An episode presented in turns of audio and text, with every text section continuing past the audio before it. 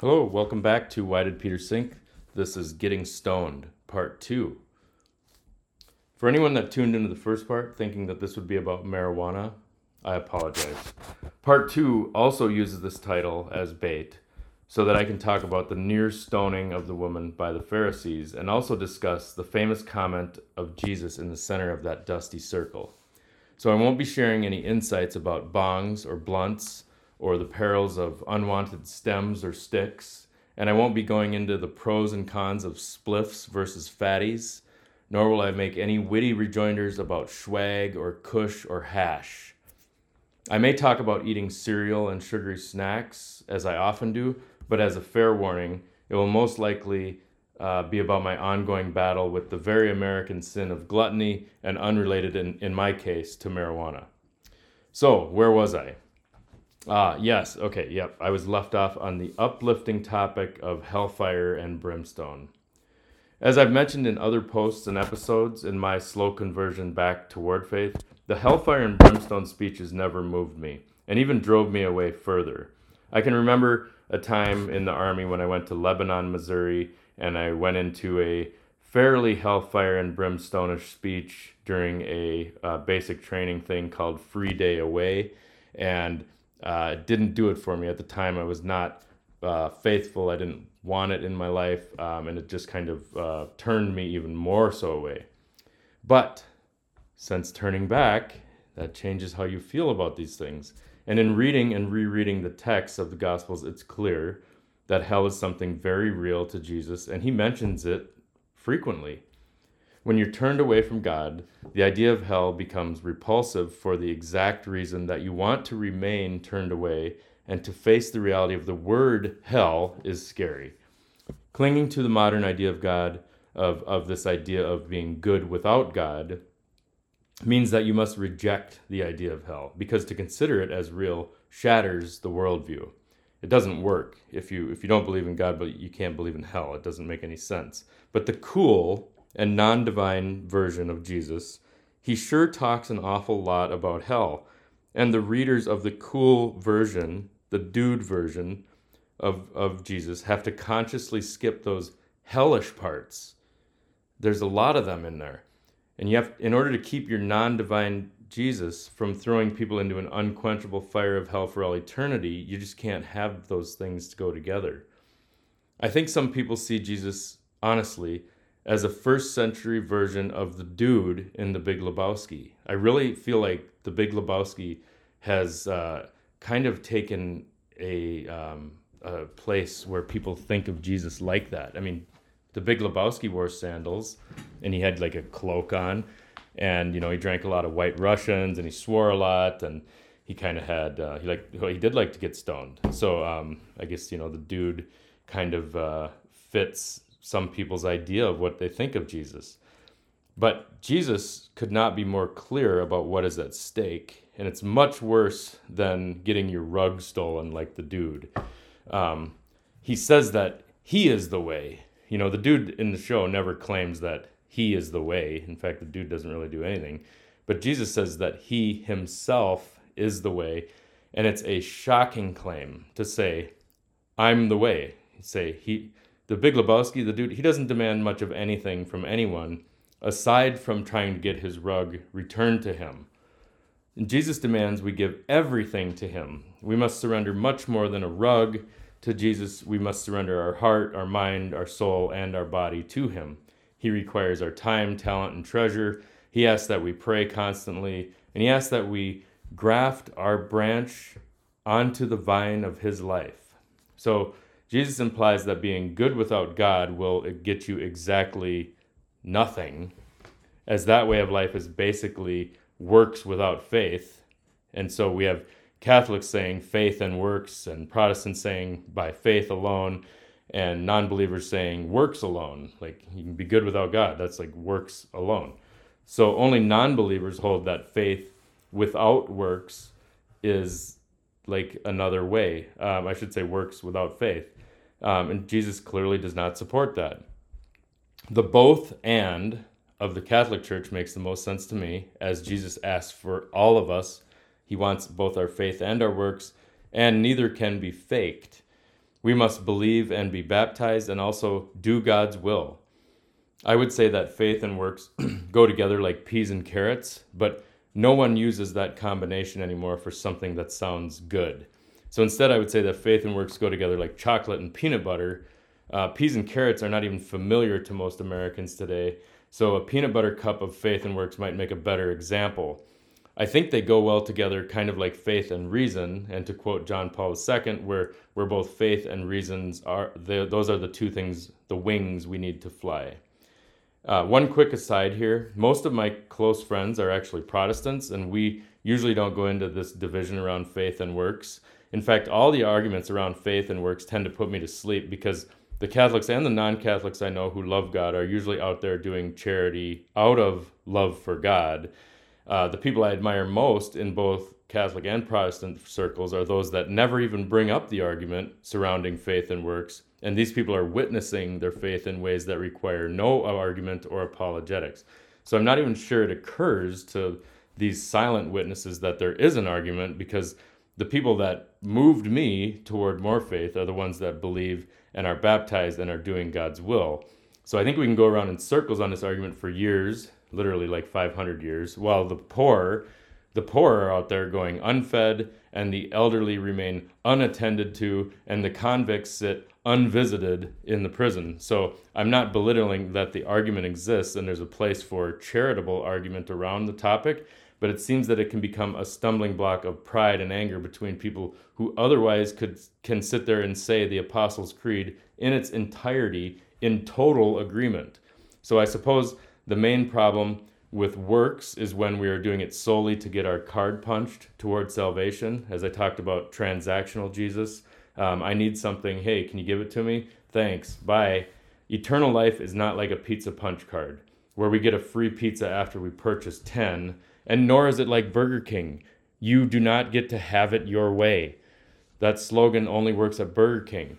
The turning to God requires sacrifice, but it's a sacrifice that you will want to do once the invasion of grace storms your life. The invasion of grace is a reference from Bishop Barron. There's a sermon. Um, it's a good one.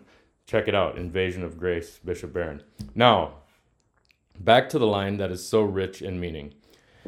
For as you judge, so will you be judged, and the measure with which you measure will be measured out to you. It's kind of like a cooking rest. It's like a recipe here. There's some measurement going on, um, but it's it's a it's a good it's a good image. The measurement will be measured out to you. That little addendum about measuring adds major spice to the chill flavor of the prior sentence. The recipe in this sense, it goes from being bland Midwestern American fare into a Thai kitchen five alarm fire. A great deal changes when those who have already swallowed the judge not mantra, they get that after kick heat of measure for measure. Suddenly, judge not does not contain the whole message. We would like it to be a nice, neat standalone package, a two word, pithy tweet. But with the measurement phrase that follows in Matthew, it's no longer simple not judging, that was the answer a moment ago. But now Jesus lets us know that we will be judged. All of us. Not just some of us, every single one of us. My concern is that the understanding I once held of judge not really boiled down to indifference, or again, the philosophy of Pumbaa or the Big Lebowski, which is who cares? Hakuna Matata. This is just a variation of the idea that all things are permitted all things are permitted. That's kind of the Lebowski way of life. It's kind of Pumbaa's way too, which even in the end, Pumbaa kind of comes around and he's like fighting for what's right and justice, and you know he's putting his um his his horns into things. And okay, anyway, enough about Pumbaa. So if we're saying all things are permitted, if that's our way, that is also a judgment. So to say no judgment is actually a judgment. I know that sounds circular. But if you judge that nothing is wrong, then you have judged that morality is not objective, which is making a judgment. So you've made a judgment and will likely apply that same notion to your own life and actions. And a lot of us say we don't uh, do that, but we do. So, and even even if we take care to not judge others, we we'll still be judged, and we'll be judged by our actions and our choices and our decisions, and there's consequences. We have free will. We have free will to act, and we have free will to judge, which might not be seen externally, but God can see it. So if this all sounds like word salad, which is a super popular phrase now, um, to sum up, you will be judged. And even if you don't think you're judging others, you are. Pumbaa has judged just as Jeffrey Lebowski has judged. And if I judge not because I believe nothing is wrong, or there is no such thing as right or wrong, or it's all subjective, then there really is no true right or wrong except for what each person decides. And then I've made a judgment. So let, let me pause. Logic and rhetoric and debate are not in my field of experience. So surely I've committed some fallacy here that I don't know about. Um, surely my podcast is littered with fallacies that I'm unaware of. But these words of Jesus are nuanced, and I'm not quite equipped to describe the depth of these verses, but meaning rises up, suggesting that our simplified understanding of judge not is incomplete without considering the whole of what Jesus says, and including even the Old Testament, particularly because his first commandment over all other commandments that he says is to love God. And secondarily, he says to love one another. So, first, he has this urgency for us to love God. And there are three parts here that I think must be taken in and absorbed all together. You got to marinate in this thing. So, first, Jesus says, I am the way, the truth, and the life, meaning that it is not just a set of ethics that brings salvation, but He Himself. It's not a set of ethics, it is Him, the person. Second, Jesus says, You must love God with all your heart, mind, and soul. And He says, This is the most important rule of all. It's first, it's not second, it's first. And lastly, putting a bow, a ribbon and a bow on this message, he refers to himself as I am, I am, four times in John's gospel, which is the most clear declaration of saying, I am God that a first century citizen of Palestine could possibly understand. They knew of Exodus 3, verse 14, where God says to Moses, I am, I am who I am. There's various it's but I am. That's what it's saying. I am I am being itself, you know when he's saying I am, that is the most the universe. Like it's it's not like um, Zeus who lives in a mountain. It's not like um, you know the Hawaiian goddess, or it's not um, Jupiter or something. I mean, well, I already said Zeus, but anyway, it's not one of the mythological gods. It's being itself. I am. So then there are not only that, not only does he say that those words which are plain as day, references to saying I am God, then there are the many instances of Jesus calling himself the Lord of the Sabbath and Son of Man. And then there's various other nuanced references, and especially the interaction with interaction with Pilate in the Gospel of Mark, where he admits to being the Messiah, the Savior. Um, he's not saying this uh, just casually; it's there. And some people will say, "Well, he didn't really say it all that clearly." It's like I don't know how much more clearly he could say it. He could not be more clear that he is declaring himself to be God than if he ran up and down the temple aisle playing the bongo drums and shouting, I created the universe, I'm God. Sometimes I wish he had done that, or he'd done something like that, just to make it more clear to us Gentiles. Um, but to Jews, the words I am and Son of Man was effective, effectively the same metaphorical bongo drum that we that we're looking for. In fact, the reason they wanted to kill him is because he was co- his committing the ultimate blasphemy, saying, "I'm God." So for anyone who says, "Well, he wasn't really saying that," well, why did they want to kill him so much then? Because he was eating, because they were eating uh, little grains of wheat out of the field? I don't think so. It's much, it's much more than that. So when you know when Jesus says he he says that salvation is through him and that God must be worshipped and that he is God these all point to him as God, like giant arrows that he he is God in the flesh, incarnated here. So it's funny, we think of John the Baptist as being slightly off, like but because he eats grasshoppers and he wears this hair shirt, but he never declared anything even close to as outlandish as what Jesus said. And Moses didn't go this far either, and he went far. I mean, he met God, but he never declared himself to be God. And then there's Elijah riding off to heaven in a fiery chariot. Now, that's a wild story. And I mean, it's the source of pretty much every Ancient Aliens episode because they're like, what was the fire, fiery chariot? But Elijah doesn't say, I'm God. It doesn't, he doesn't get anywhere near the grandeur of this claim. So there's more to this declaration of Jesus. And this is one of those sentences that cannot really be put aside, especially if you believe in the incarnation and resurrection and ascension.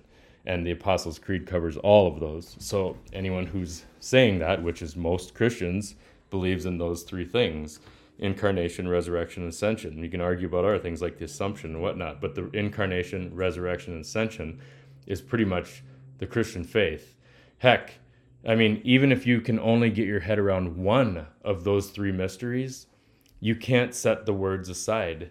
You just can't. Certainly, the apostles and writers could never have concocted this story on their own, as they were not equipped for it.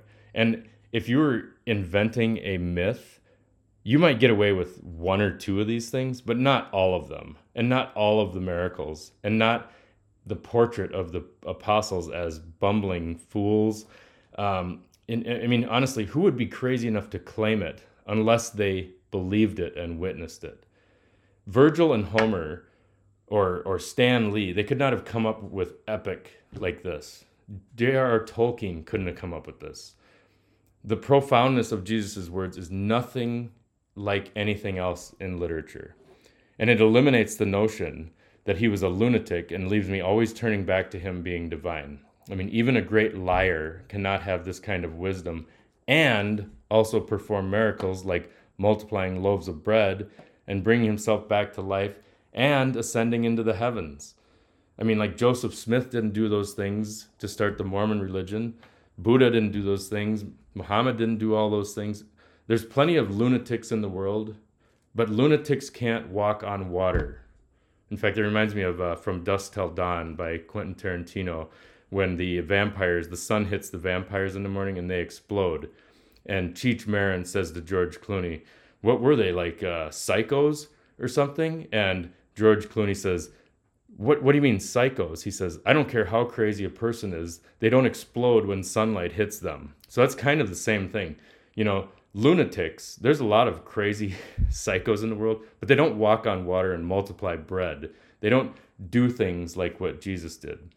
And there are plenty of people who claim to be God uh, and there's plenty of people who claim to be Napoleon or uh, other f- historical figures, but those loonies have not gone to change the world. So, and Jesus didn't come like Napoleon with, uh, you know, 500,000 troops marching into Russia or something. He came with 12 dudes who were not even that smart. And it's that's what's so stunning about it. So there are plenty of people who have died trying to advance a person's legacy or a cause. Um, you know, like say uh, someone who started some foundation or started some movement. I mean, there's even people like St. Ignatius of Loyola who started the Jesuits, and those things go on and on. But there's nothing like this um, that that ever inspired this burning movement that has outlasted every every human empire and draws people to give immense amounts of time and money toward belief in this idea.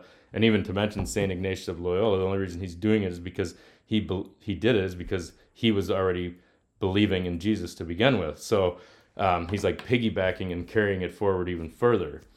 I think what makes this difficult for skeptics is the miracles.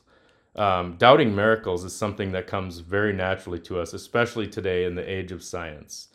I also think people of the first century were not as gullible as we would like to pretend. However, the words of Jesus have such depth and punch so hard that we see something extreme and strange happening in him and in the people around him, something different from any other sage like Buddha or Confucius. It's so strange, in fact, that the miracles actually require a second look. So even once you deny Jesus or, or miracles or the divinity, these stories leave this lingering effect on us.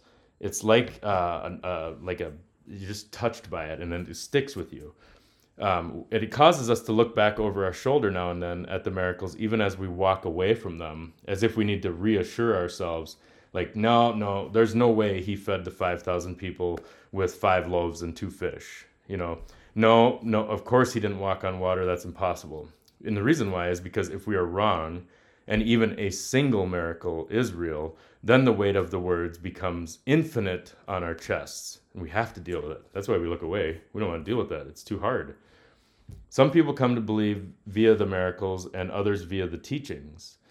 Um, those gifted with faith can get to the miracles quickly, while those gifted in reason must approach through the teachings and the parables. And sometimes the miracles are hard. It is hard. It's hard to believe them if you're not ready for it. Still, others must come by experience. So I think by the faith, um, reason, and your own experience, all three of those avenues can take you up the mountain. Like there, you gotta you take each road a little bit. You got to turn on the first one and go on the second one for a while, and then come back and go on the other one, and it like winds you up this mountain.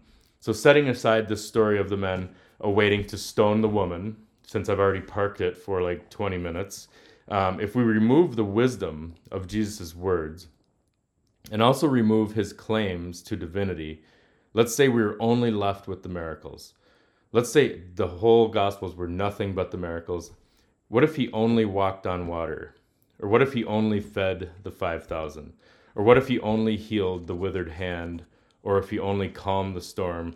Or if he only raised Lazarus? What then? What if we only had the miracles and no wisdom? What would we make of it?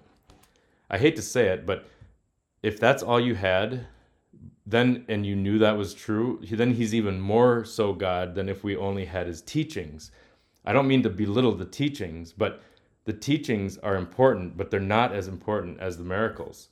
If a miracle occurred at all, even once by his hand, this decides the case completely, far more than if he was a good teller of tales or claimant to divinity, because we already know, everyone knows that no one can walk on water.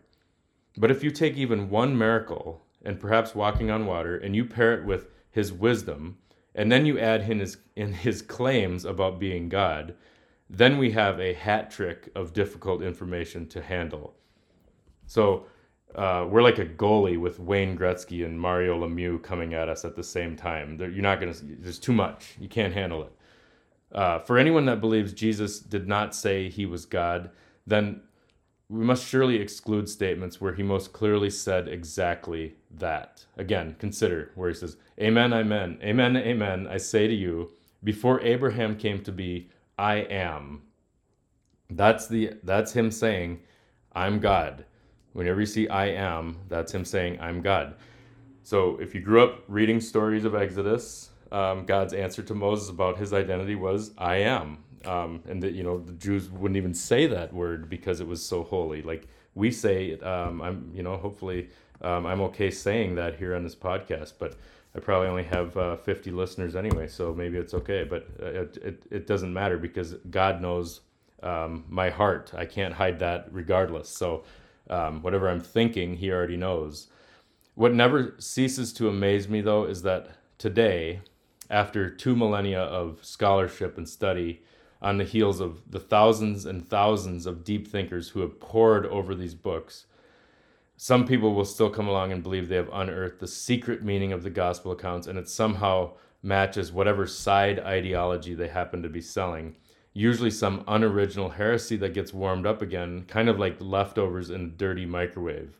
I mean, the Da Vinci Code is like the uh, the lowest level of um, trying to pull in gospels that were written long after these that are clearly um, not meant to be uh, part of the canon. They're not in the Bible for a reason. So like when you you watch a movie like the Da Vinci Code, it's just this like um, some guy in a cafeteria of a of a college saying, "Wouldn't it be cool if uh, Jesus was something else than what he actually was?" Now that's like 1900 years after the fact, when you have all of this happening right after he died, where there were witnesses, where there were people who seen him, and they went out and spread this message, and then they, of course, argued about who he was and what his life was. And all of those arguments have already happened long ago. And it didn't take Dan Brown sitting by his computer to suddenly discover the true secret. Um, he just spun a good yarn to make a movie, you know, and kind of slam the church. But that's on him, you know. That's for him. Um, it's measure for measure. Will we all be judged? So um, I've heard it said. There's a there's a line Um, someone I don't even know if, where this came from. The the plain things are the main things, and the main things are the plain things. And I think this is why the Apostles' Creed is a masterpiece. I actually want to do a whole episode on it because it distills the story and the purpose to the points of of what both children and adults of all education levels can memorize and understand. Now, I'm not saying we understand the mysteries, and that's why we call them the mysteries, but we can understand what the mystery is and kind of contemplate it. That's why the mysteries are so powerful, like the incarnation, resurrection, ascension. Um, there will always be plenty of doubters who come along and announce their discovery of some hidden truth. But as the letter of Timothy warned, you know, he said, The time is coming when people will not endure sound teaching, but having itching ears, they will accumulate for themselves teachers to suit their own passions and will turn away from listening to the truth and wander off into myths. So Timothy almost like wrote that for, you know, Dan Brown types that are reinventing Jesus and in some new new way that fits some kind of worldview or uh, some even you know you hear some things about metaverse or whatever. Um, there's ideologies where they're trying to hammer Jesus into that kind of like the uh, the chicken the chicken nugget metaphor I was talking about. But let's get back to it.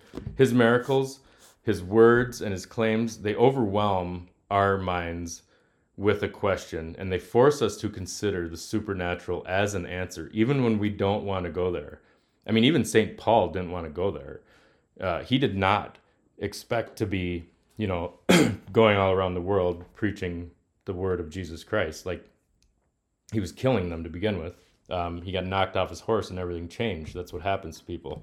So you can skim the text and pretend it doesn't matter, but if you read closely and study his life, a higher form comes into focus and prevents something strange, appealing, and otherworldly.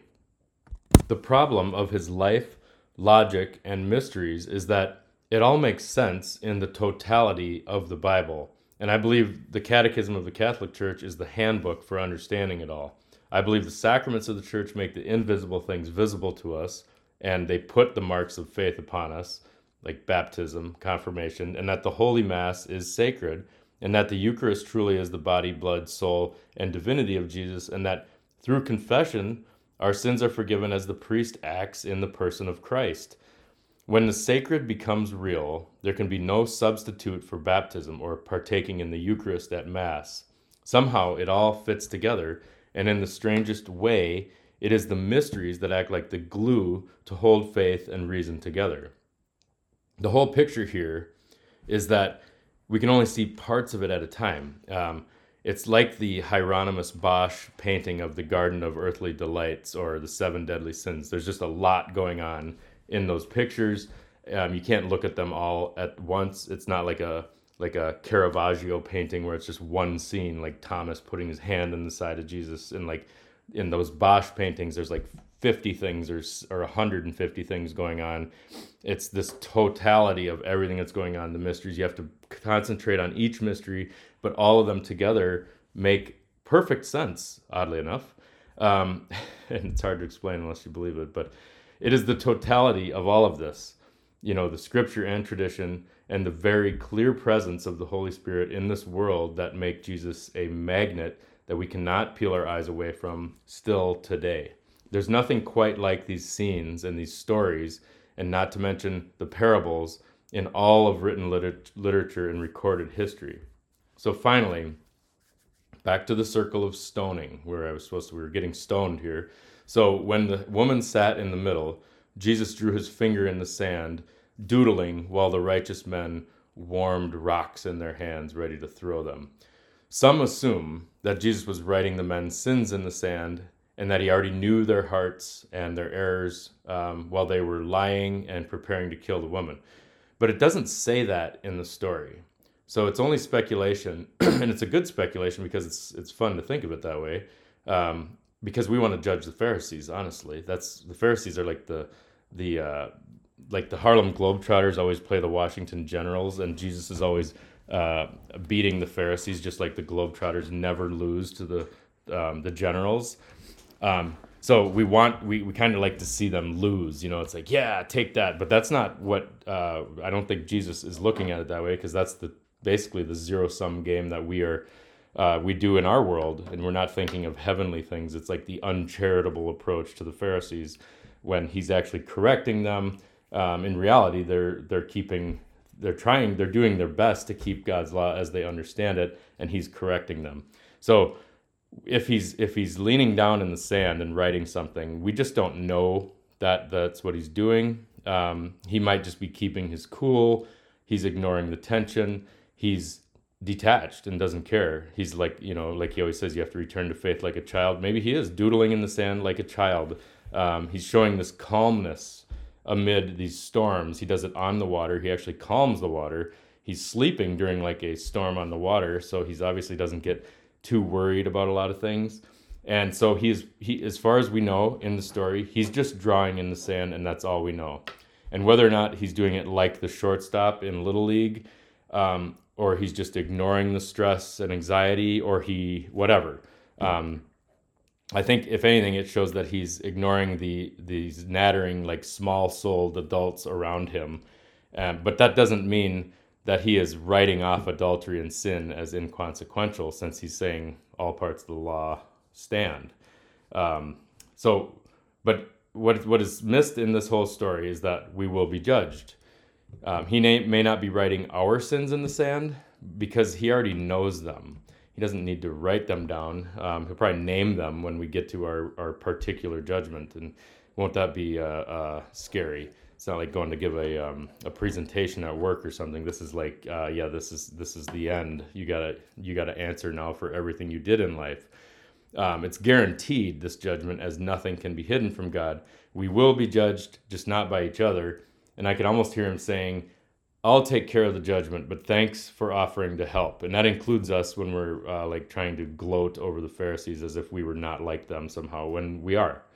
Strangely enough, anyone that I've heard utter the words judge not um, usually goes on to spend the next breath judging others. And I'm not going to pretend I don't do this. Um, so Tupac Shakur, yeah, you, he's he says only God can judge me, and then much of the song is him judging others. It's a great song.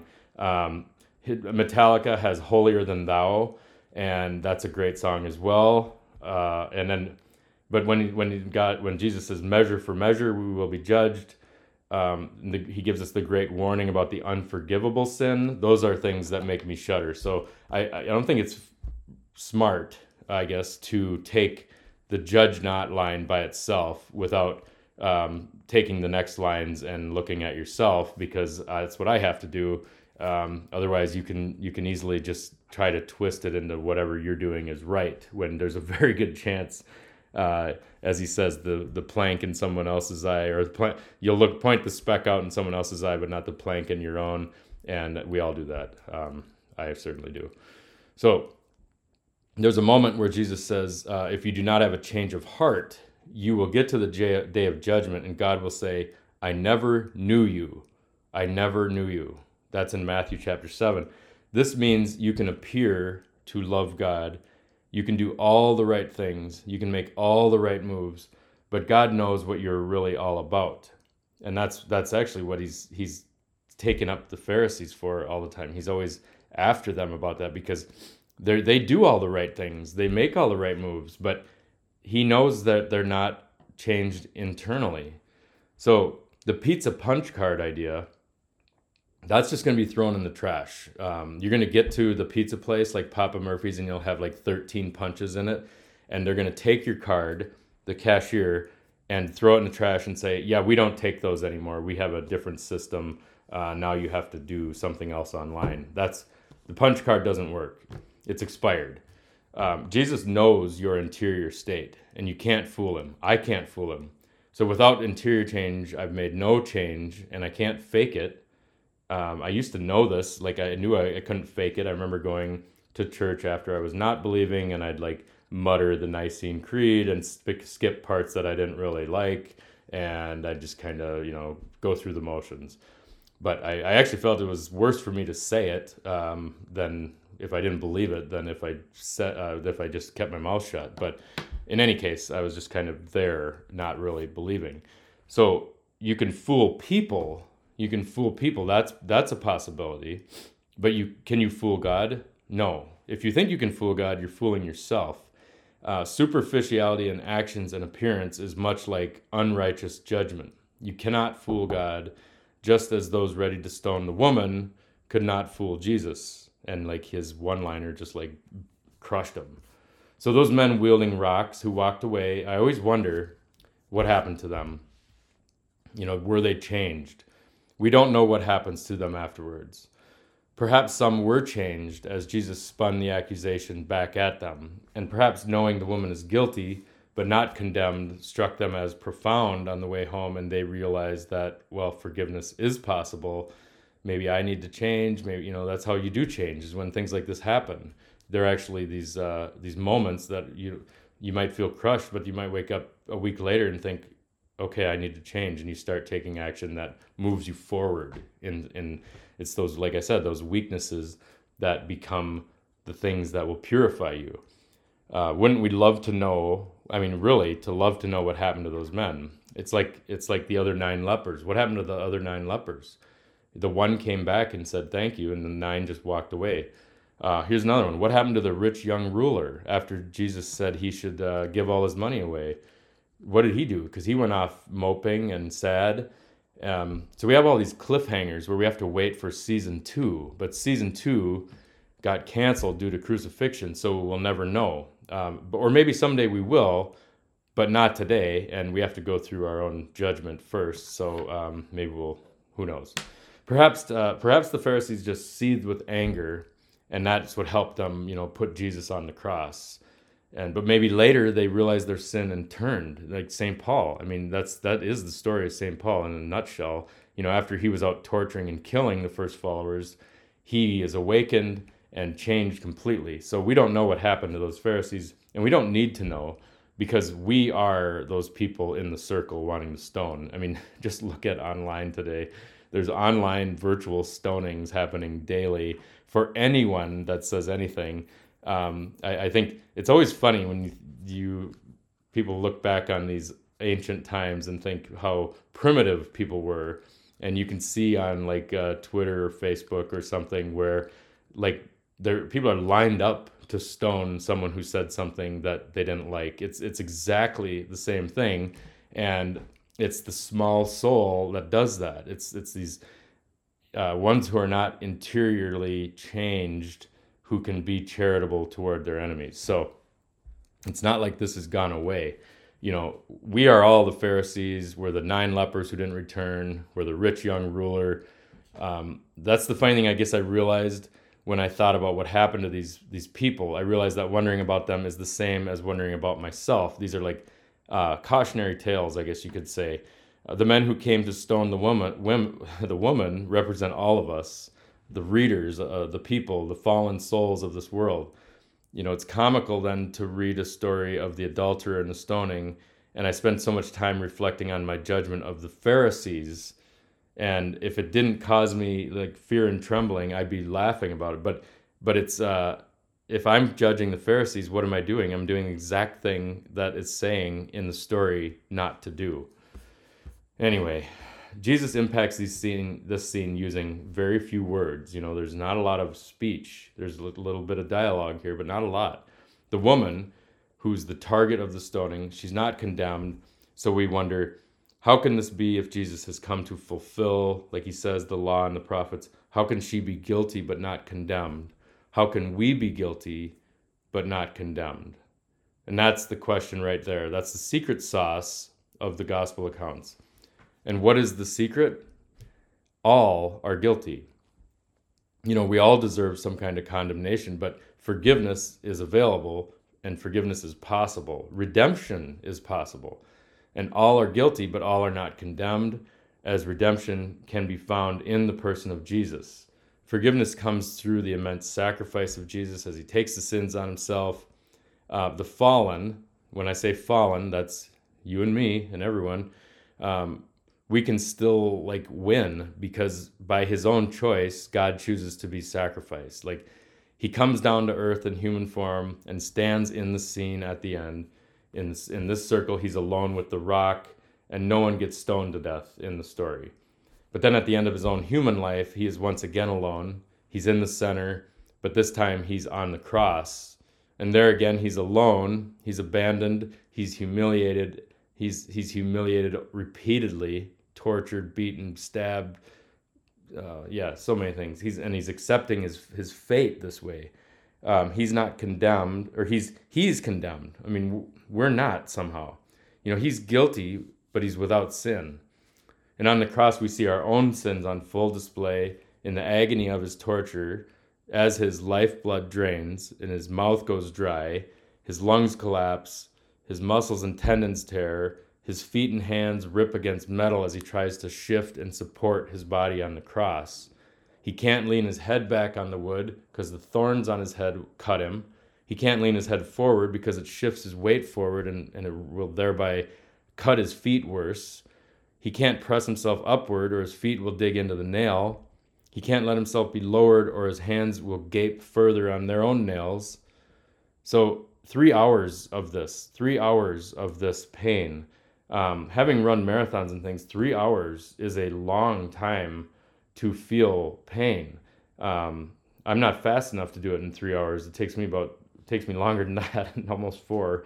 But three hours is a very long time. And you, if you think about this, when you look at the cross of the pain and the suffering, and not only that, but the dehydration, the the the, the hanging, the inability to breathe, and then the insults and the jeering, and then they offer him some nasty um, sponge with gall in it or whatever. It's like there's not um, there's no re- there's no uh, relax there's no respite on there. It's just this three hours of of extreme pain. So when you look at that, when you look at the cross, it's important to think of that. You should look at it. Um, the unbearable pain he endured for 180 minutes amid the noise of this jeering and shaming and the hatred and the envy and malice and slander and all undeservingly because and it's us who get the reward from this. You know for his pain we receive the gift of knowing our own weaknesses and we're being offered the chance at life. Um, and then he is taken down from the cross and he spends the next two days conquering death and hell until he returns in his infinite risen glory. But we'll see him again we'll see him again in judgment and that's the most important thing so don't judge but don't forget we will also be judged.